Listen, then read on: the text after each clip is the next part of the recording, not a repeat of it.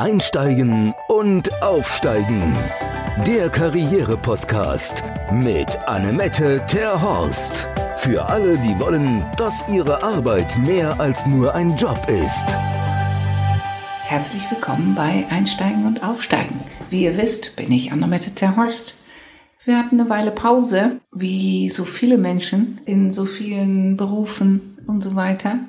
Wir haben natürlich auch mal den Reset-Knopf gedrückt und uns überlegt, wie soll das jetzt weitergehen. Aber es sind so viele Menschen auf mich zugekommen und haben gesagt, oh, dein Podcast gefällt uns so gut, mach bitte weiter.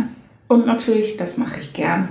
Es macht mir super viel Spaß zu podcasten, das merkt ihr sicherlich. Und wir haben uns natürlich auch schon wieder viele spannende Sachen überlegt für die nächsten Folgen. Wir haben auch schon wieder welche aufgenommen. Die werdet ihr dann jetzt in den nächsten Wochen wieder zu hören bekommen. Aber heute bin ich Gast in meinem eigenen Podcast, weil ich habe festgestellt, dass es ganz viele Unklarheiten gibt über die Möglichkeiten, die einem bei beruflichen Veränderungsprozessen zur Verfügung stehen. Und ich habe letztens an einer Talkshow als Gast mitgewirkt und da war das auch ein Thema. Und auch da habe ich wieder festgestellt, dass die meisten Begrifflichkeiten gar nicht so klar sind. Und da wollte ich diesmal ganz alleine mit mir selber für euch ein bisschen Klarheit schaffen in dieser Wust an Begriffen. So, wenn man angestellt ist, ist es natürlich einfach, dann ist man angestellt. Das brauche ich nicht weiter zu erklären. Wenn man selbstständig ist, ist man selbstständig. Auch das braucht, glaube ich, nicht weitere Erklärung. Kurzarbeit war vielleicht nicht für jedermann ein Begriff, aber inzwischen ist das auch für jedermann ein Begriff. Wir haben angefangen im März 2020 mit ungefähr 10 Millionen Menschen in Kurzarbeit. Das hat sich stetig reduziert, aber die Kurzarbeitszeit hat sich ja nochmal verlängert bis in 2021. Das kommt natürlich die Regierung sehr zugute, weil solange Menschen in Lohn und Brot stehen, ist der Aufstand gegen alles, was auf uns zukommt und gekommen ist und noch kommen wird, nicht so groß. Und ist natürlich eine gute Sache, dass die Bundesagentur für Arbeit dieses Instrumentarium angeboten hat, die Bundesregierung, weil Kurzarbeit ist ja für vielen echt eine große Hilfe, sowohl für die Unternehmen, die betroffen sind, als auch für die einzelnen Mitarbeiter. Ja, das läuft ja ganz normal über den Arbeitgeber, der das dann bei der Bundesagentur für Arbeit meldet.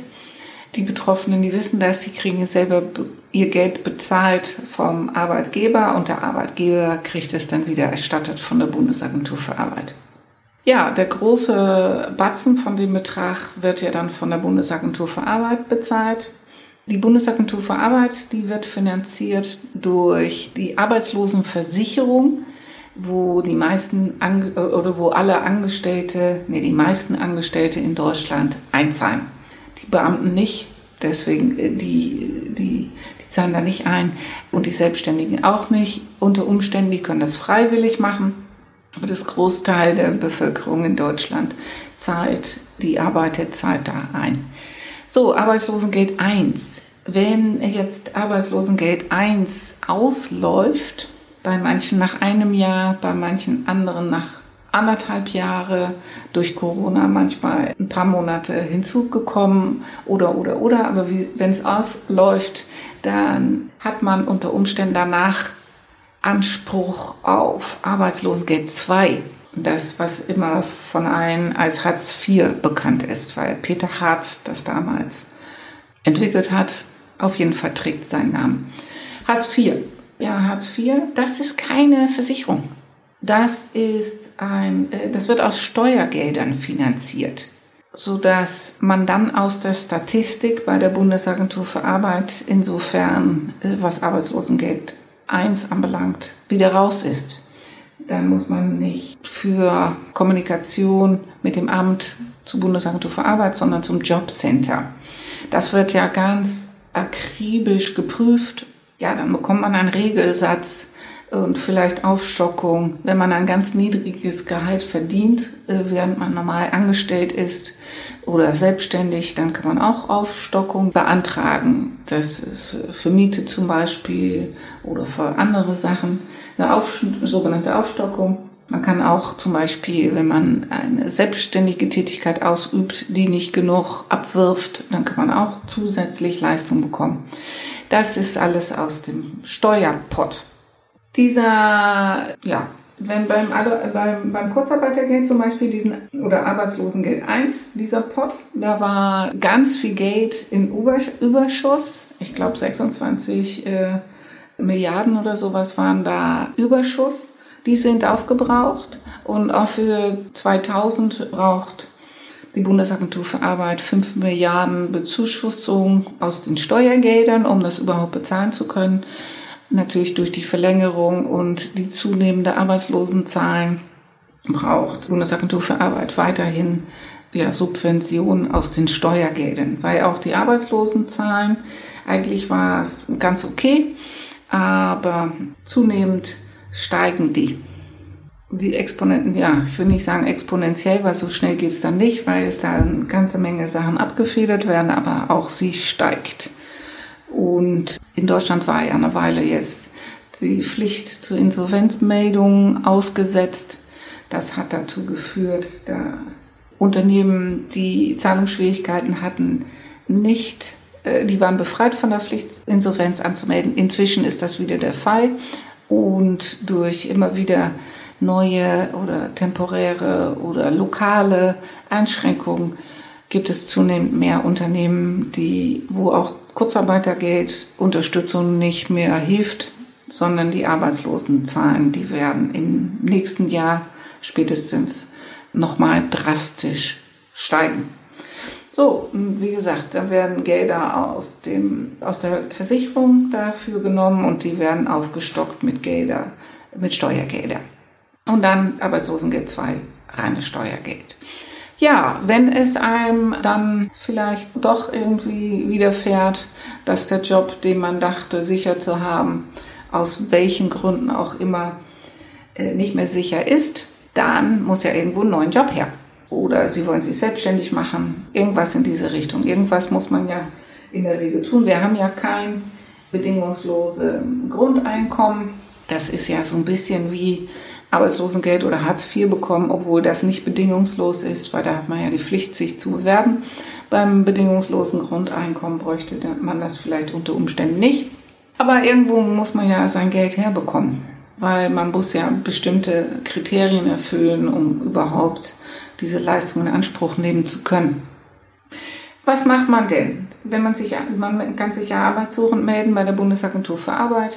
Wenn man jetzt keinen Anspruch auf weder Arbeitslosengeld 1 oder 2 hat, dann macht es trotzdem Sinn, sich arbeitssuchend zu melden bei der Bundesagentur für Arbeit, weil man unter Umständen zur Vermeidung der Arbeitslosigkeit Unterstützung trotzdem bekommen kann. Das ist dann zwar nicht finanzielle Natur, aber man kann sich zum Beispiel einen Gutschein holen für Maßnahmen zur Aktivierung und Vermittlung.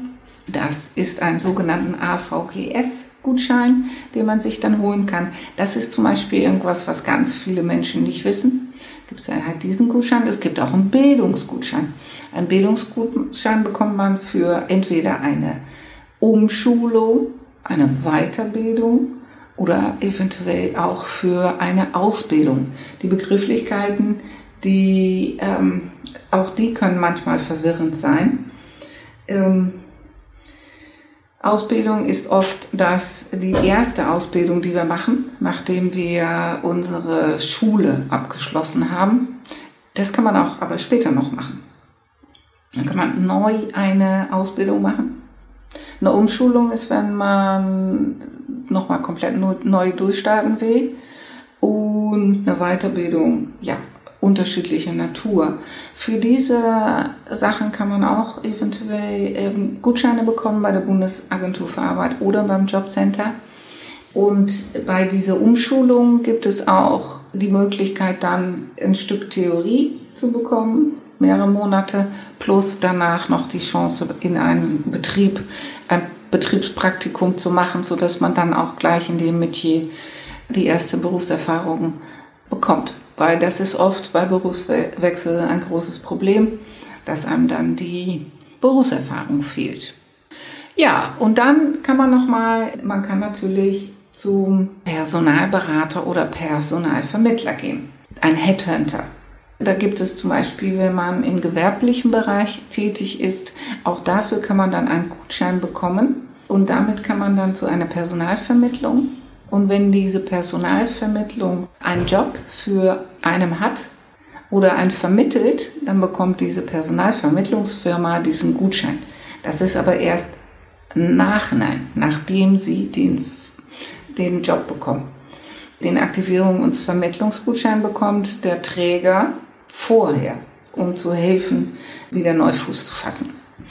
Dieser Vermittlungsgutschein, der ist in 2 Teilen zahlbar an den Träger, einmal beim Vertragsabschluss und einmal nach Beendigung der Probezeit.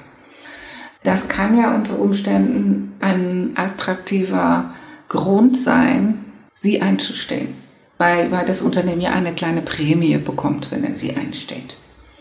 Unter Umständen, wenn es zum Beispiel Vermittlungshemmnisse gibt, wenn man eine Behinderung hat, wenn man zu alt ist oder nicht genug Ausbildung hat oder, dann hat man sogenannte Vermittlungshemmnisse in der Fachsprache. Und da kann man unter Umständen einen Eingliederungsbonus bekommen. Das heißt, der Arbeitgeber, der sie einstellt, auch der kann dann Gelder beantragen, weil wenn man den Job noch nicht so gut beherrscht, dann ist man ja noch nicht 100%. Und um das auszugleichen, kann dann vorübergehend ein Unternehmen finanzielle Unterstützung bekommen für die Zeit, die sie in investieren, damit sie dann sich dieses Wissen anarbeiten können. Und das ist der Personalvermittler. Der Personalvermittler in der Regel, der kriegt Aufträge von Unternehmen, die neue Mitarbeiter suchen. Und dann sucht der Personalvermittler nach Menschen, die diese Position besetzen können. Der Personalvermittler per se macht nichts für sie, weil wenn er nämlich keinen Auftrag hat, jemanden zu suchen, dann wird er das auch nicht tun. Man muss ja immer überlegen, wer profitiert von wem. Natürlich findet ein Personalvermittler das schön, wenn er ihren Lebenslauf bekommt unter Umständen. Aber wenn er gar keine Aufträge hat in dem Bereich, wo sie tätig waren, dann braucht er auch letztendlich ihr Lebenslauf gar nicht. So, deswegen, da muss man immer gucken, wer profitiert davon. Das ist der Personalvermittler oder der Personalberater. Der Personalvermittler vermittelt meistens so Positionen im gewerblichen Bereich oder kaufmännischen Bereich bis Sachbearbeiterebene und so Abteilungsleiter und höher. Die sind gut aufgehoben bei dem Personalberater. Letztendlich machen beide das Gleiche, sondern die werden beide bezahlt von dem Unternehmen, was Mitarbeiter sucht. Und ja, die sind daran interessiert, diese Position zu füllen und tun in der Regel nichts für sie, die arbeiten nicht in Auftrag von ihnen. So, dann haben wir natürlich hier der Karriereberater. Na, Achtung, nicht der Personalberater, sondern der Karriereberater. Der Karriereberater ist der Mensch, der Sie als Person berät über Ihre Karriere. Wenn Sie den beauftragen, dann müssen Sie den ja auch selber bezahlen, weil der hilft Ihnen, sich so aufzustellen, damit Sie attraktiver sind für Unternehmen, die Mitarbeiter suchen. Das macht der Karriereberater. Dann gibt es natürlich auch den Coach. Der coacht Sie dabei, welche Position zu ihm passt und welche Position nicht zu ihm passt. Der ist sozusagen auch ein Stück weit Wegbegleiter. Und dann gibt es noch der Headhunter. Der Headhunter ist auch eher ein Personalberater, kein Karriereberater, sondern ein Personalberater. Der spricht aktiv Menschen auf den Arbeitsmarkt an, ob sie nicht den Job wechseln wollen. Die machen je nach hierarchischer Ebene auch Executive Search und das ist auf Vorstandsebene. Und dann sprechen die am Vorstand an, ob dieser Vorstand nicht Lust hat, den Vorstand zu wechseln. So, das macht der Headhunter. Und dann gibt es noch Invers Headhunting. Und das ist, was viele sich wünschen, Invers Headhunting. Das heißt, sie gehen irgendwo hin und bestellen sich einen neuen Job. Und die Person, bei denen sie das bestellen, der kümmert sich darum, dass ihr Lebenslauf überall verteilt wird und so weiter. Und unter Umständen pusht er sie auch irgendwo hin, weil der ja dann die Kontakte auch hat zu den Unternehmen und zu den Personalberatern, wo gesucht wird.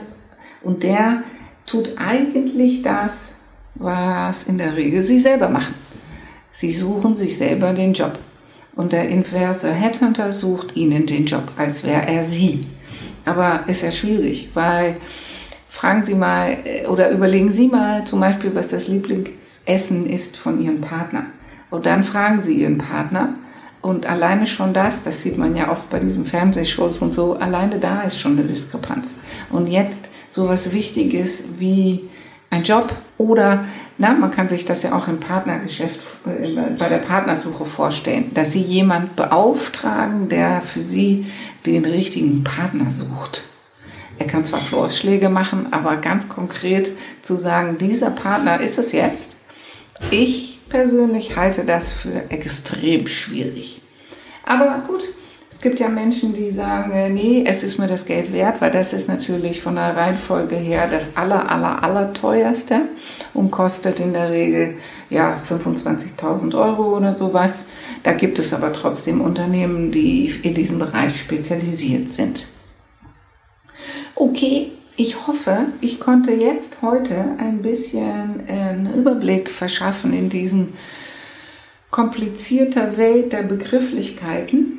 Nur eins ist klar, wenn Sie einen neuen Job möchten, sind Sie gut bedient mit jemand, der Sie berät, Karriereberater oder Karrierecoach, weil der kümmert sich um Sie, der setzt sich mit Ihnen zusammen und ist auf Sie spezialisiert, Ihre Wünsche, Ihre Vorstellungen und erarbeitet mit Ihnen die Strategie aus.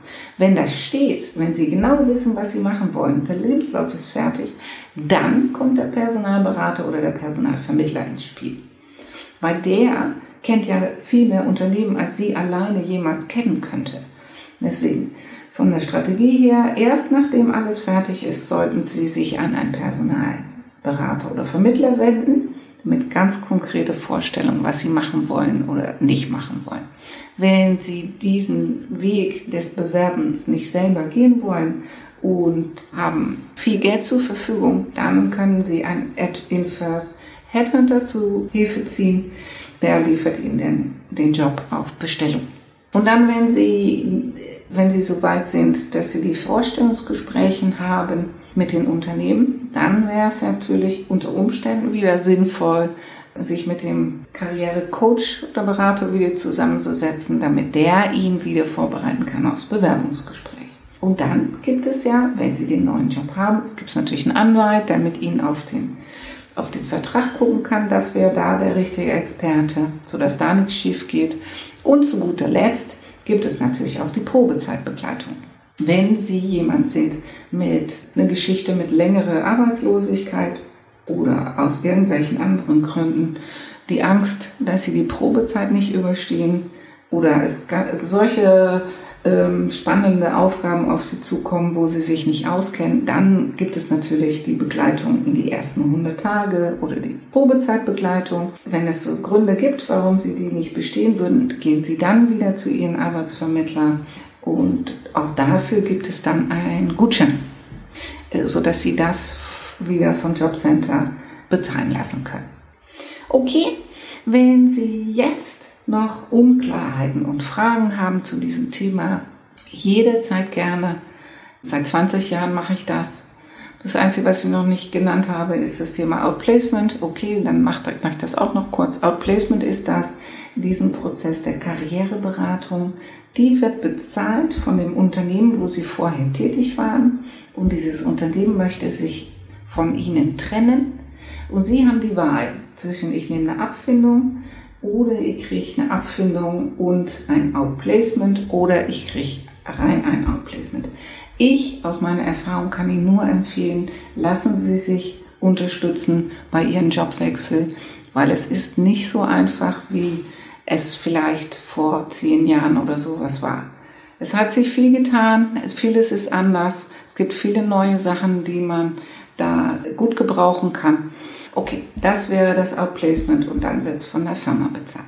Okay, ich freue mich, wenn ich ein bisschen helfen könnte. Und ansonsten sprich uns an, info@econnect.de oder ruf uns in Hamburg an. Wir stehen Ihnen auch virtuell jederzeit zur Verfügung. Und ich freue mich, wenn Sie weiter dabei sind beim Podcast. Das nächste Thema ist wieder mal auch ein wichtiges. Im nächsten Podcast reden wir über Geld. Unser Ausblick. Auch bei der nächsten Folge haben wir wieder einen spannenden Gast. Er steht hier schon mal neben mir und stellt sich und unser gemeinsames Thema für die nächste Folge kurz vor. Das Wort an Heinz Lenz. Hallo, ja, Heinz Lenz mein Name. Ich bin mein Leben lang in Marketing und Kommunikation unterwegs gewesen, bin jetzt Leiter Kommunikation und Marketing. Und wir besprechen das nächste Mal, was man aus dem eigenen Berufsleben nutzen kann für den Bewerbungsprozess. Und das ausgerechnet mit mir, weil der Schuster bekanntlich die schlechtesten Schuhe trägt. Und die Werbung und Kommunikation, die ich mein Leben lang für andere Kunden gemacht habe, besonders schwer fällt, auf mich selbst anzuwenden. Ja, genau. Und die tolle Tipps und alles das, was Heinz gelernt hat, das verraten wir zusammen in der nächsten Folge. Deswegen, wir freuen uns auf euch und für jetzt sage ich schon mal Dui. Einsteigen und aufsteigen. Der Karriere-Podcast mit Annemette Terhorst. Für alle, die wollen, dass ihre Arbeit mehr als nur ein Job ist.